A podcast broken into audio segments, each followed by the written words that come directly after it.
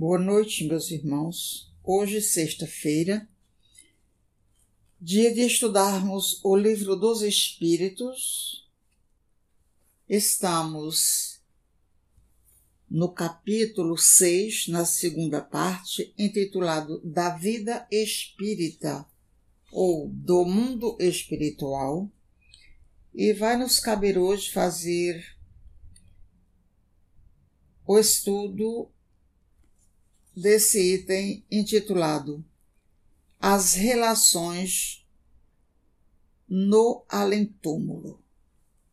Para darmos início, nós vamos ler do livro Emanuel pelo Espírito Emanuel, psicografia de Francisco Cândido Xavier, a situação dos recém-libertos da carne. E Emanuel nos fala: identificados de tal forma com a matéria, sentindo tão intensamente as suas impressões, não se encontram aptos a compreender a nossa linguagem e precisam ouvir a voz materializada daqueles que, cumprindo os desígnios do alto, ainda se conservam no exílio aguardando a alvorada de sua redenção.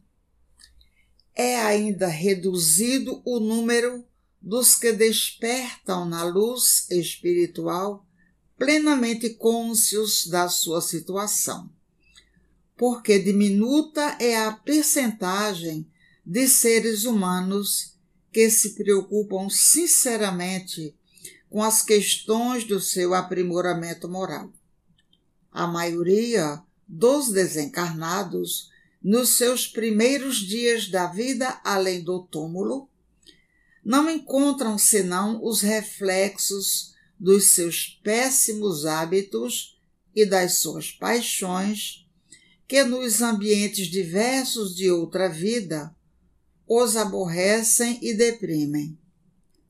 O corpo das suas impressões físicas prossegue perfeito, fazendo-lhes experimentar acerbas torturas e inenarráveis sofrimentos. Emmanuel. Vamos fazer uma prece rogando a Jesus, o mestre amado dos nossos corações, que nos envolve e ampare em mais esse momento de estudo na casa de Abel Sebastião de Almeida levados a público através da Rádio Abel, para que nesse momento nós possamos pedir as bênçãos do alto para nos envolver e amparar. Em nome de Deus, o Pai de infinita bondade, como apoio desses espíritos bondosos da equipe de Abel Sebastião de Almeida. Que assim seja, Senhor, graças a Deus. Então, meus irmãos, nós vamos é, fazer alguns comentários, né? ler o que Kardec sabiamente nos trouxe, né? nos deixou nesse assunto sobre a, a relação de além-túmulo, que são as questões 2, 7, 4 até a 290. E nós sabemos que os espíritos eles formam sociedades né, nos, locais onde eles estão é, presentes, unidos pelos seus gostos, pendores, né? E Kardec, sabendo disso, né, perguntou aos espíritos superiores se as diferentes ordens de espíritos estabelecem entre estes uma hierarquia de poderes, se há entre eles subordinação e autoridade. Então, foi respondido o seguinte: sim, existe e muito grande. Os espíritos têm sobre os outros uma autoridade relativa à sua superioridade. e que eles exercem por um ascendente moral irresistível. A subpergunta A é: os espíritos inferiores podem subtrair-se à autoridade daqueles que lhes são superiores? Quer dizer, eles podem se esconder daqueles que são superiores? A resposta foi: não eu disse que é irresistível. Então, aqueles que são inferiores não podem se subtrair, não podem se esconder da presença dos espíritos que lhes são superiores. O poder e a consideração de que um homem desfrutou na terra lhe dão uma supremacia no mundo dos espíritos e a gente já sabe de antemão que isso não é verdade, mas eles responderam não, pois lá, no mundo dos espíritos, os pequenos serão elevados e os grandes serão rebaixados. E ele pede para que a gente leia os salmos, né? E a gente vai também lembrar da rainha de França, né? Que ela conta no Evangelho que a grande decepção dela ao chegar no mundo dos espíritos foi não encontrar aquele cortejo para recebê-la com aquele tapete vermelho e com os seus súditos, né, a fazer as suas vontades, né? E ela mesma disse que é, ficou muito é, deslocada, porque aqueles que ela na terra nem os considerava, né? eram tão pequenos diante da realeza que não que ela não fazia conta deles, mas que no mundo espiritual, aqueles mais simples que ela é, tinha aqui na Terra, se tornar os mais elevados espiritualmente moralmente falando, a quem ela algumas vezes teve que se curvar para pedir é, algo que ela necessitasse no mundo dos espíritos. Então, essa questão de elevação é, aqui no mundo, os grandes da Terra, nem sempre são os grandes do plano espiritual. Né? Então, tem outra subpergunta.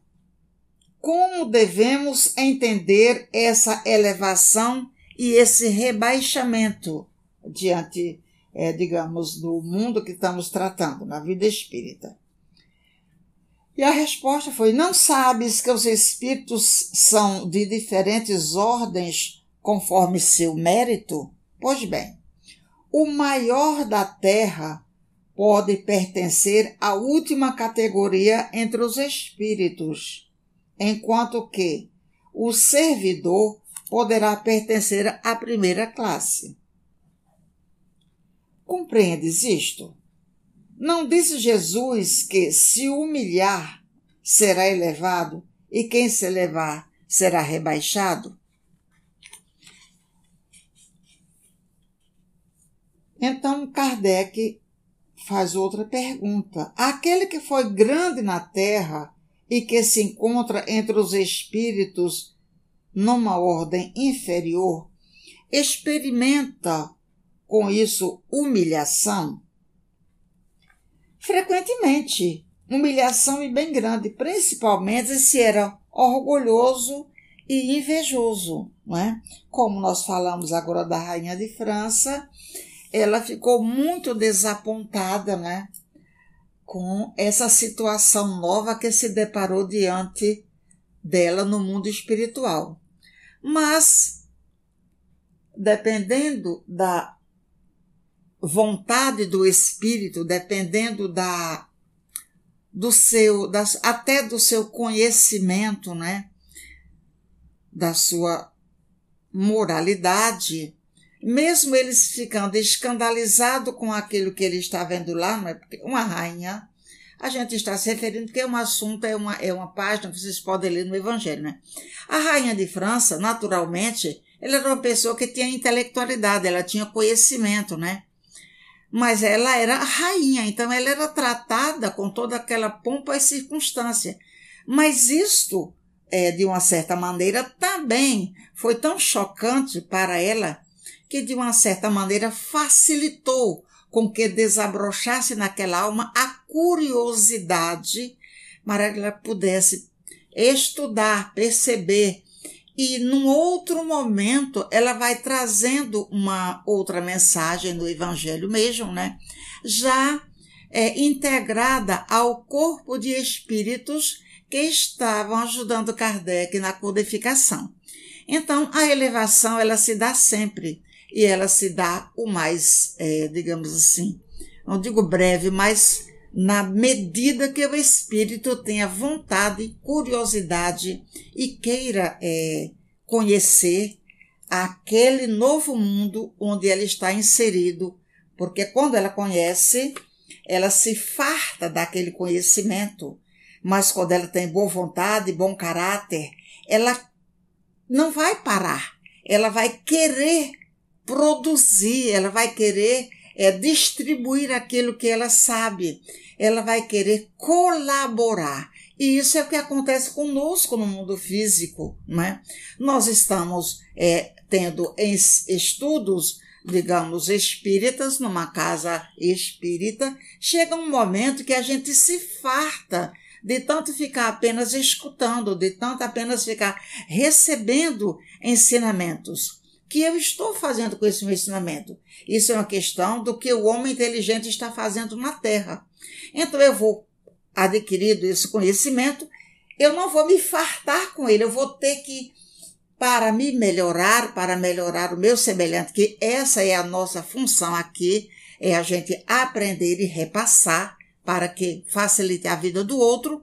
Então, a gente vai querer fazer, é, digamos, doar aquilo que a gente já tem, né? É, dando aulas, é, melhorando o nosso comportamento, o nosso comportamento social de um modo geral, tanto em casa, quanto na casa espírita, quanto na sua família, no nosso trabalho. Então é assim que a gente vai aplicando esses conhecimentos que a gente está ah, absorvendo, né? Ele pergunta: o soldado que após a batalha reencontra no mundo dos espíritos o seu general ainda o reconhece como seu superior, bom, isso é relativo, né? Vai depender da moralidade de cada um, né? Mas normalmente é, é, é bem diferente essa questão, né? Então ele diz: o título nada é, a superioridade real é tudo. Aí vamos também novamente aquela questão dos superiores é, e dos inferiores, daqueles que são grandes na terra e que às vezes se tornam pequenos no plano espiritual, né? Os espíritos das diferentes ordens se acham misturados, se acham juntos, se acham é, formando um todo, digamos, coletivo no plano espiritual? Ele responde sim e não. Quer dizer, eles se veem mas se distinguem uns dos outros. Evitam ou se aproximam, conforme a analogia ou a antipatia dos seus sentimentos, como acontece conosco mesmo, né? Cons, é, aí ele diz assim, constituem um mundo do qual o vosso é pálido reflexo os da mesma categoria se reúnem por uma espécie de afinidade e formam grupos ou famílias de espíritos unidos pela simpatia, pelo objetivo a que se propõem. Os bons se reúnem pelo desejo de fazer o bem.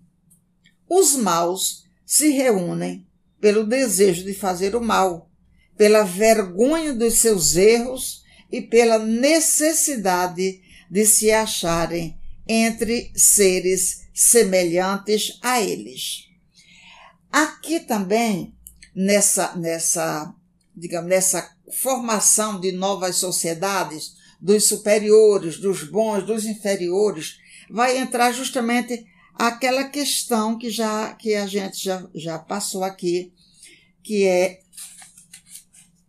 é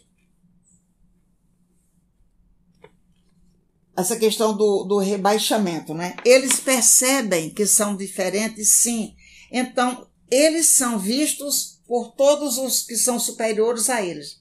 Então, essa questão dessa vergonha aqui que eles sentem dos seus erros é naquele momento onde Kardec pergunta: e os inferiores, eles podem se subtrair aos superiores? Isso é, eu posso esconder os meus erros daqueles que estão é, junto a mim?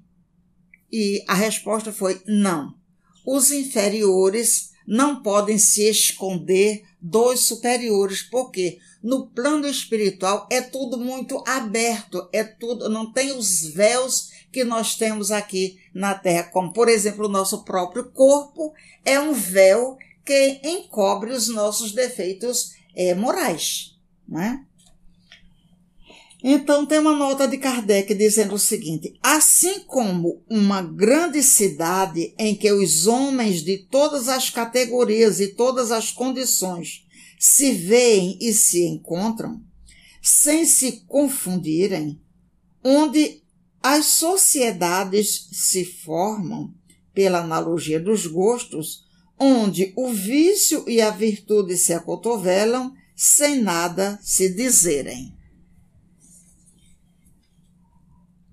Outra questão. Todos os espíritos têm reciprocamente acesso uns aos outros? Meio que já foi respondida essa pergunta, né? Mas ele diz o seguinte: os bons vão a toda parte. E é preciso que seja assim para que possam exercer sua influência sobre os maus. Porém, as regiões habitadas pelos espíritos bons são interditadas aos espíritos imperfeitos, a fim de que estes não possam levar a elas a perturbação das mais paixões. A gente sabe que espíritos é, inferiores, dependendo do, da, da sua necessidade de instrução, eles são levados pelos seus instrutores, pelos seus superiores, para vislumbrar determinados, determinadas sociedades no plano espiritual para aguçar neles a vontade, a curiosidade, né, de querer atingir aquele patamar. Mas eles não podem, digamos, conviver, se imiscuir nessa sociedade dos espíritos bons, superiores, é, porque eles os per, perturbaria esse ambiente, né? Então, eles vão lá, mas com os seus superiores, com seus instrutores. Qual a natureza das relações entre os bons e os maus espíritos? Ó, os bons, eles tentam combater os maus pendores dos outros a fim de ajudá-los a subir. Essa é a missão dos bons espíritos e daqueles que também são superiores para que possam é, fazer com que aquelas que estão ainda num grau inferior possam entender que é preciso evoluir, né? Esse tipo de, de conversa, né? A gente tem muito de perto com nos momentos onde há aquele diálogo com o mundo espiritual né, ah, nas casas espíritas. Né? Aquela conversa. Bom dia, Edna Maria. São seis e dez da manhã. Continuando, nós vamos aqui à pergunta 281, onde Kardec faz o seguinte questionamento: Por que os espíritos inferiores se comprazem em nos induzir ao mal? E a resposta é por inveja de não terem merecido estar entre os bons.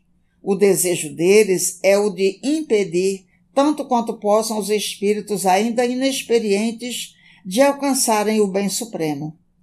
Querem fazer com que os outros experimentem o que eles próprios experimentam. Não vedes isto também entre vós? Então a gente já também comentou sobre essa questão, né? É, dos espíritos inferiores é, serem levados pelos seus superiores para determinados locais, é, para é, de, onde existem é, mundos diferentes, digamos, espíritos superiores que habitam, que fazem aquela sociedade, para que eles possam, é, digamos, se encher de, de, de vontade, né? E querer, digamos, fazer aquela prática no futuro, né? Como os espíritos se comunicam entre si? Eles se veem e se compreendem. A palavra é material, é o reflexo do espírito. O fluido universal estabelece entre eles uma comunicação constante. É o veículo da transmissão do pensamento, como o ar é para a voz o veículo da transmissão do som.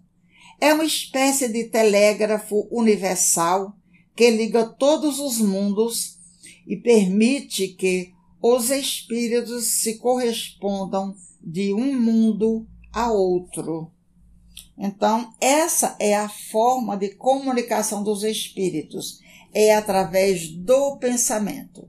Não existe a verbalização é, no plano espiritual, porque isso é uma questão nossa, é uma questão de materialidade. Né? Nós precisamos, mas eles não.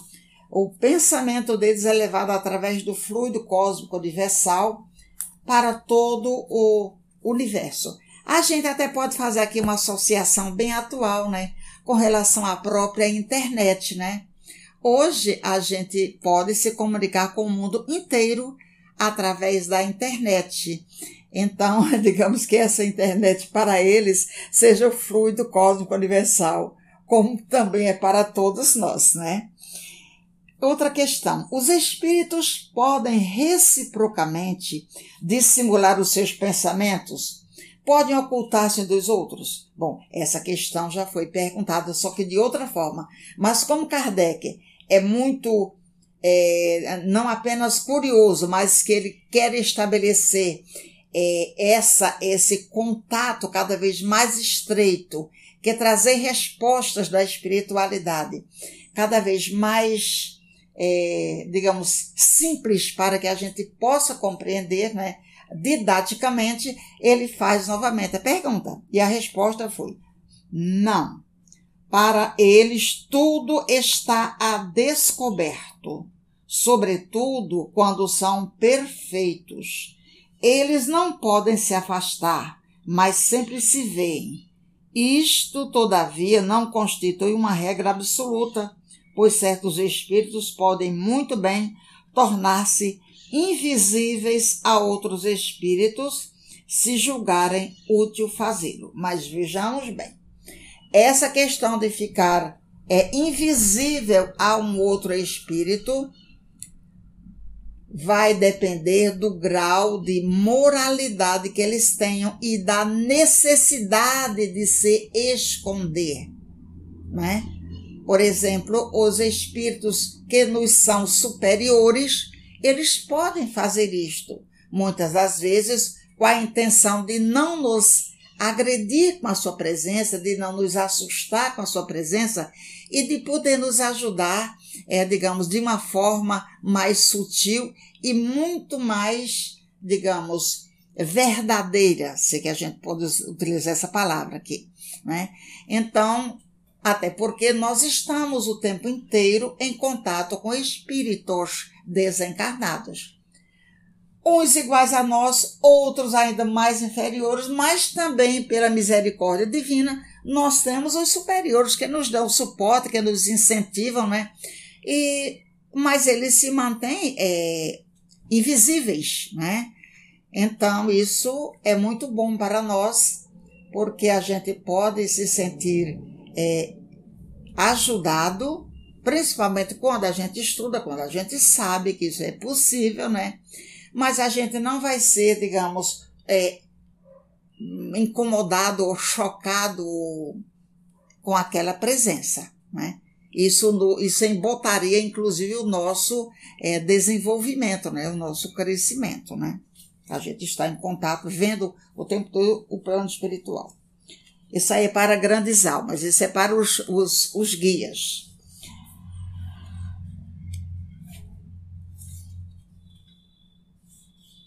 Como os homens.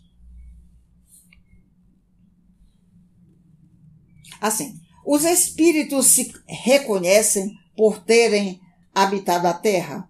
O filho reconhece o pai, o amigo reconhece o seu amigo. E a resposta é sim, e assim de geração em geração, né? A subpergunta: como os homens se conheceram na terra, se conhecem, se reconhecem no mundo dos espíritos? Aí a resposta é: vemos nossa vida passada e nela nós lemos como num livro, vendo o passado dos nossos amigos e dos nossos inimigos, vemos a passagem deles da vida à morte. A alma, ao deixar seu corpo físico, ele vê imediatamente seus parentes e seus amigos que a precederam no mundo dos espíritos Imediatamente não. Essa é, é, ele não é bem a palavra, pois, como já dissemos, é necessário algum tempo para se restabelecer e se libertar do véu material. Isso nós lemos também no livro Emmanuel, logo na primeira, logo no início, né? Que ele fala exatamente sobre isso, né? Dessa nossa, desse nosso é,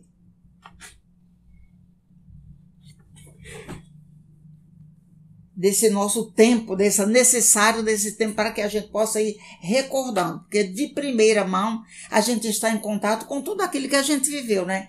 A gente deixou o plano físico, não quer dizer que a gente se transforme, que a gente mude e que a gente logo perceba o plano espiritual. A gente vê mesmo pela, pela descrição de em alguns livros espi, é, é, tra, trazidos por grandes escritores espirituais, não é?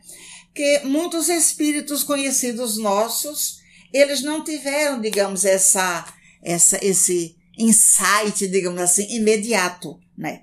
Não, eles passaram por um período de perturbação até que chegou um momento daquele véu, digamos, é, ser retirado das suas visões espirituais, né, do seu perispírito, e ele começar a perceber a, a, o mundo onde ele está. Né?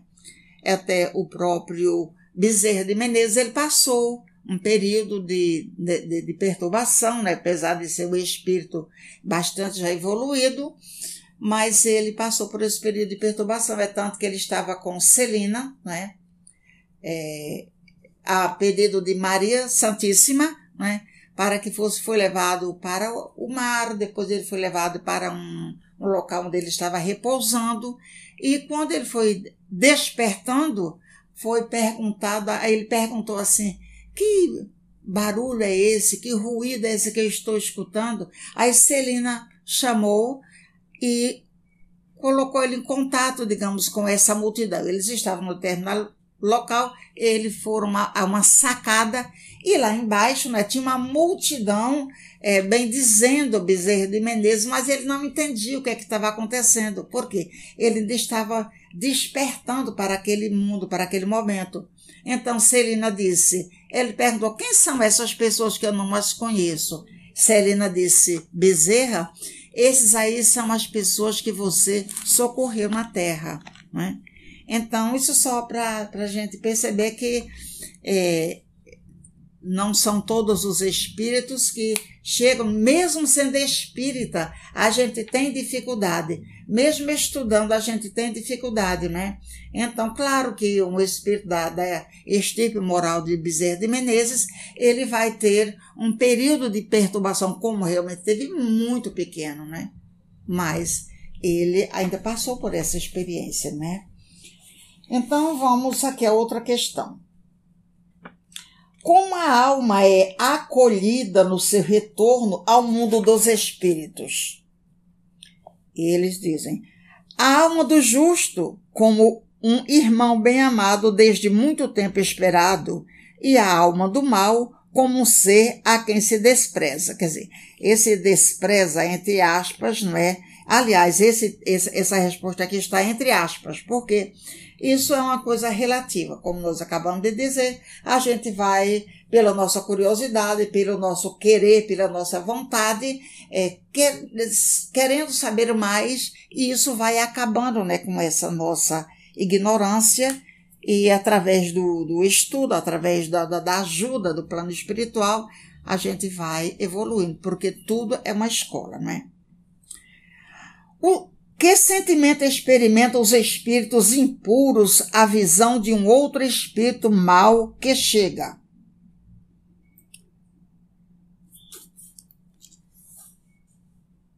Os maus ficam satisfeitos ao verem seres semelhantes e privados como eles da felicidade infinita, como na terra um vigarista entre os seus iguais.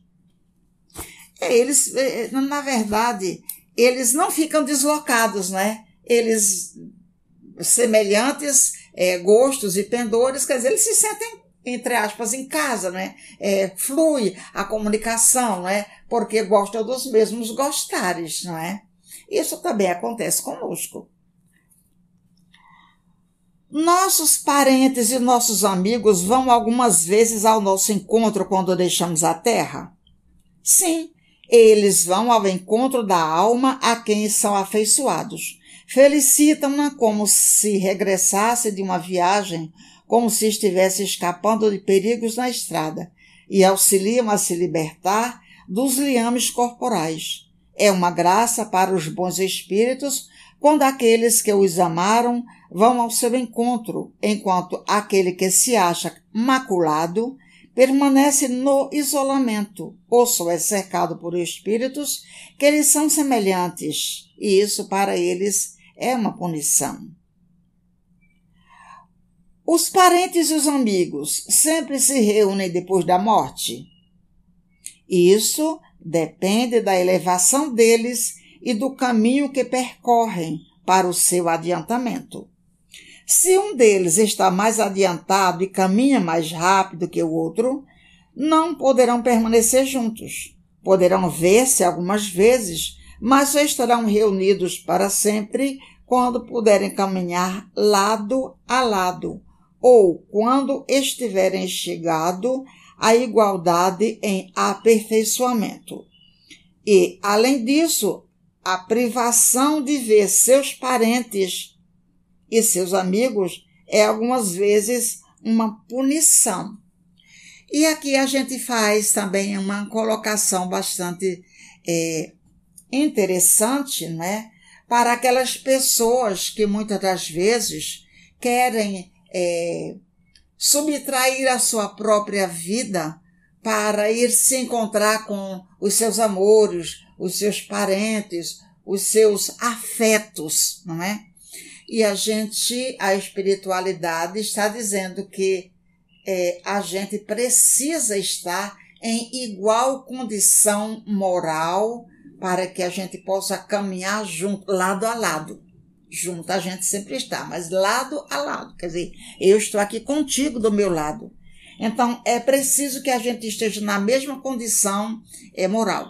Se eu subtraio a minha vida com o intuito de encontrar com o meu amor, com o meu, os meus amores, pais, filhos, é, maridos, isso não vai acontecer. Pelo contrário, isso vai simplesmente afastar cada vez mais essa possibilidade, demorar mais essa possibilidade, porque nós só estaremos é, em contato com eles de verdade, caminhando lado a lado quando nós estivermos no mesmo patamar é, de moralidade, né?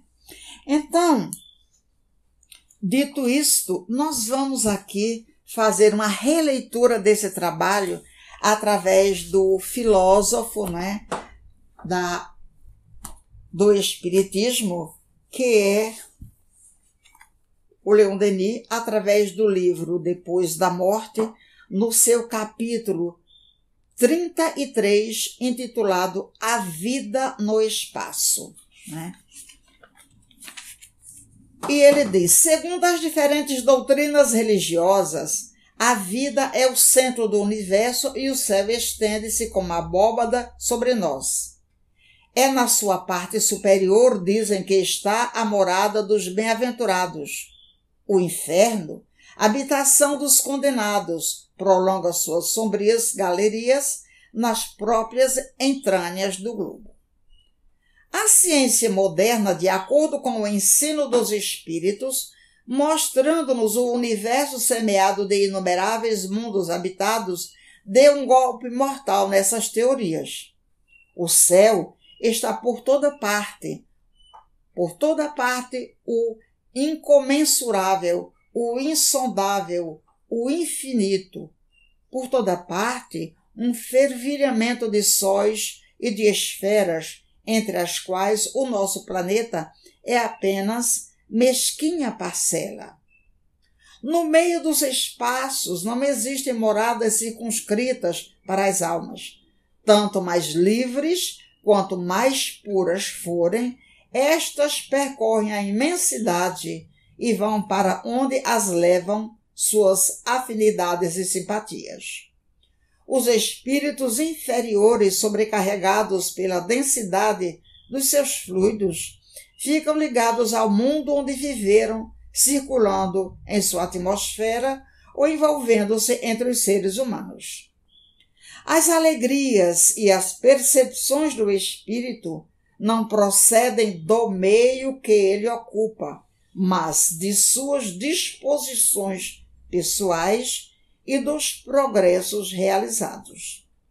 Embora como perispírito opaco e envolto em trevas, o espírito atrasado pode encontrar-se com a alma radiante cujo invólucro sutil se presta às delicadas sensações, às mais extensas vibrações. Cada um traz em si sua glória ou sua miséria. A condição dos espíritos na vida de além-túmulo, sua elevação, sua felicidade, tudo depende da respectiva faculdade de sentir e de perceber, que é sempre proporcional ao seu grau evolutivo. Aqui mesmo na Terra, vemos os gozos intelectuais aumentarem com a cultura do espírito. As obras literárias e artísticas, as belezas da civilização, as concepções sublimes do gênio humano são incompreensíveis ao selvagem e também a muitos dos nossos concidadãos. Assim, os espíritos de ordem inferior, como cegos no meio da natureza resplandecente, ou como surdos em um concerto, permanecem indiferentes e insensíveis diante das maravilhas do universo. Estes espíritos envolvidos em fluidos espessos sofrem as leis da atração e são inclinados para a matéria. Sob a influência dos apetites grosseiros, as moléculas do seu corpo fluídico fecham-se às percepções externas e os tornam escravos das mesmas forças naturais que governam a humanidade. Não há que insistir nesse fato, porque ele é o fundamento da ordem e da justiça universais. As almas colocam-se e agrupam-se no espaço segundo o grau de pureza do seu respectivo invólucro. A condição do espírito está em relação direta com sua constituição fluídica, que é a própria obra, a resultante do seu passado e de todos os seus trabalhos. Determinando a sua própria situação, acham depois a recompensa que merecem, enquanto a alma purificada percorre a vasta e fulgente amplidão repousa à vontade sobre os mundos e quase não vê limites ao seu voo. O espírito impuro não pode afastar-se da vizinhança dos globos materiais.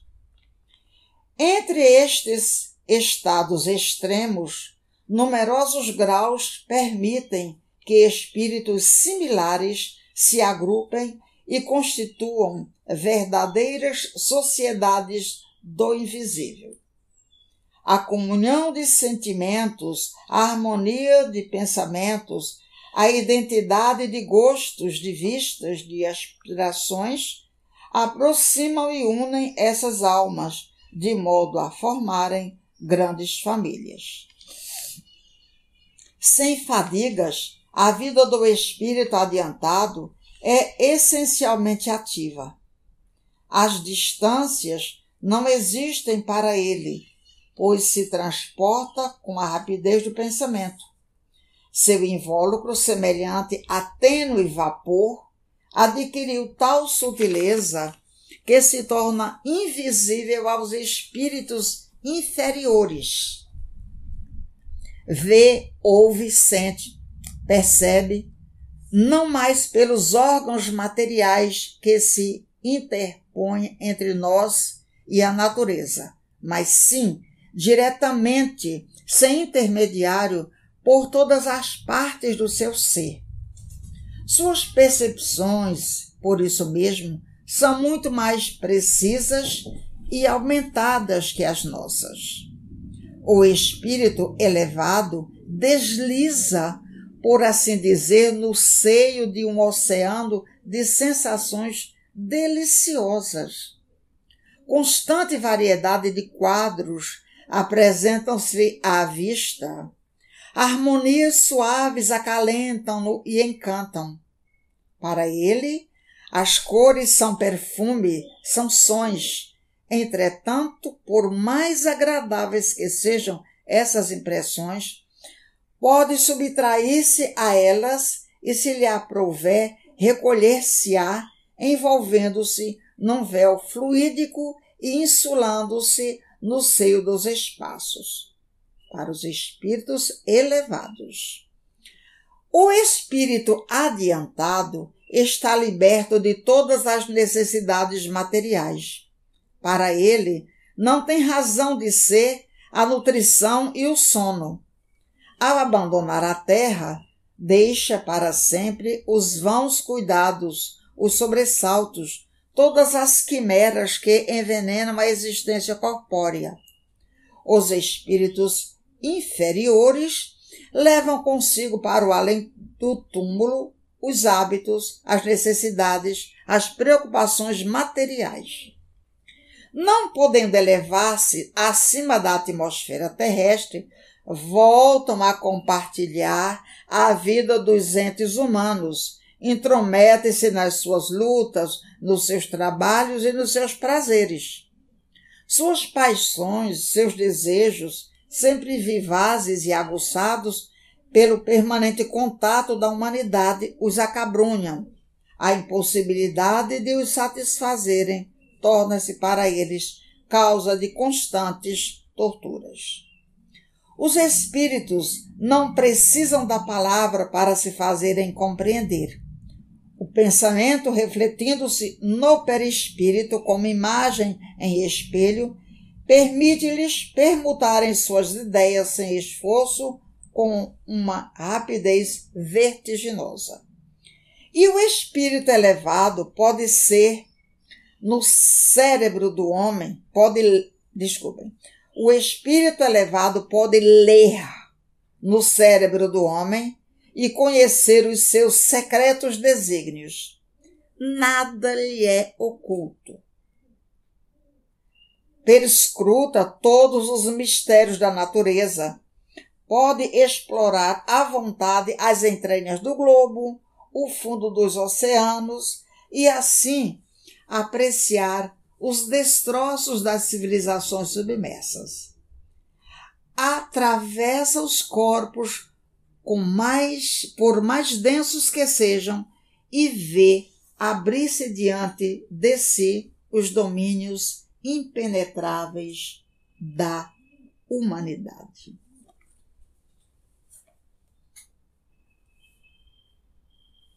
Então, nós, nós estamos aqui diante da compilação né, que